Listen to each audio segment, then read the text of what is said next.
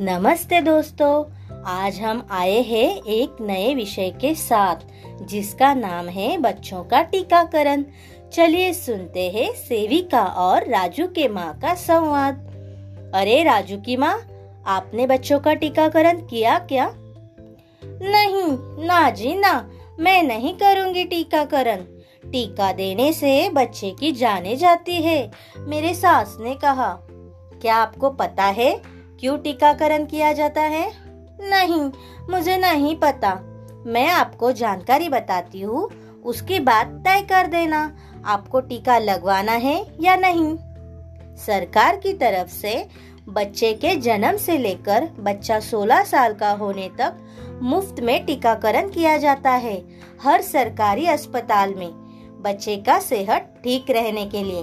बच्चे के जन्म के समय उसे तुरंत बीसीजी का टीका दिया जाता है टीबी से रोकथाम करने के लिए। और साथ में हेपेटाइटिस बी का टीका पीलिया से बचने के लिए लगाया जाता है। मुँह से पोलियो के बूंद भी दिए जाते हैं, जो पोलियो के रोकथाम के लिए होते हैं। बच्चा डेढ़, ढाई और साढ़े तीन महीने का होने के बाद डीपीटी काली खांसी और टिटनेस का संक्रमण रोकने के लिए हेपेटाइटिस बी का पहला, दूसरा, तीसरा टीका दिया जाता है। साथ में मुँह से पहला, दूसरा, तीसरा पोलियो का ड्रॉप भी दिया जाता है, जो पोलियो से बचने के लिए होता है। इतना ही नहीं, बच्चा नौ महीना पूरा होने के बाद गोवर का पहला टीका दिया जाता है, जो गोवर से बचने के लिए होता है।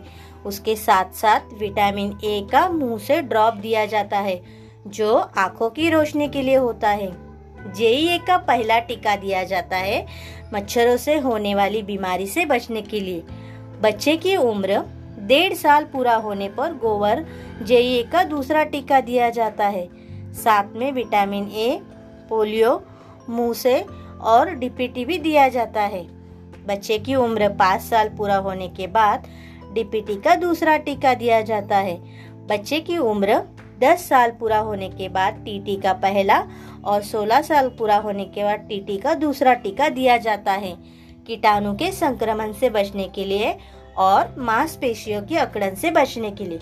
और हाँ विटामिन ए के नौ डोज और पोलियो के ओरल ड्रॉप दिए जाते हैं। बच्चे की उम्र नौ महीने से लेकर पाँच साल होने तक दिया जाता है। तो देखा राजू की माँ, बच्चे की सेहत अच्छी रखने के लिए सरकार मुफ़्त में टीकाकरण अभियान चलाते हैं ताकि बच्चा सलामत रहे। तो अब आप क्या सोचा राजू की माँ? सही कहा दीदी आपने, मैं लगवाऊँगी अपने बच्चे को टीका। और सास ने मना किया तो उन्हें मैं समझाऊँगी दीदी। ये जानकारी सिर्फ़ राजू के माँ के लिए नहीं।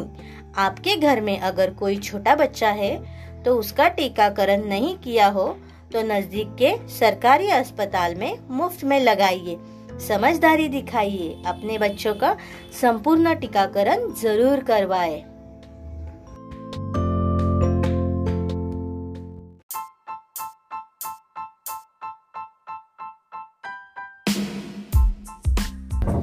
नमस्ते दोस्तों। आज हम एक नए विषय पर जानकारी देंगे, जिसका नाम है गुड मैनर्स यानी अच्छे बर्तन चलो तो सुनते हैं गुड मैनर्स बच्चों, हमें अच्छी आदतों के साथ साथ अच्छे बर्तन भी लगाने बहुत ज़रूरी है। चाहे घर हो या बाहर, हर जगह हमें अच्छे बर्तन होने ज़रूरी हैं।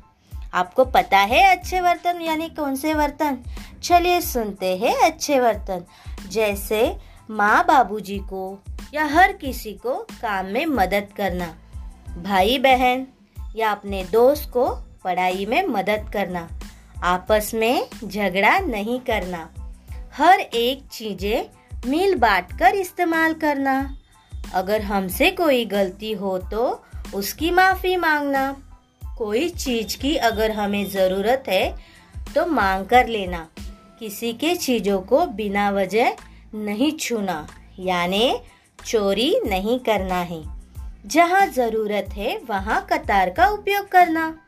बिना वजह कहीं पर भी शोर नहीं मचाना। हमेशा सच बोलना, झूठ का सहारा नहीं लेना। हमेशा दूसरों की मदद करना। किसी के साथ कोई भी गंदा मज़ाक नहीं करना, जिससे उसे बुरा लगे। सबके साथ प्यार से पेश आना। बच्चों तो ये थी अच्छे वर्तन वाले लक्षण। मुझे बताइए आपको माइटी राजू, छोटा भीम, लिटिल सिंगम या कोई पिक्चर का हीरो क्यों अच्छा लगता है? क्योंकि उनका रोल अच्छा होता है।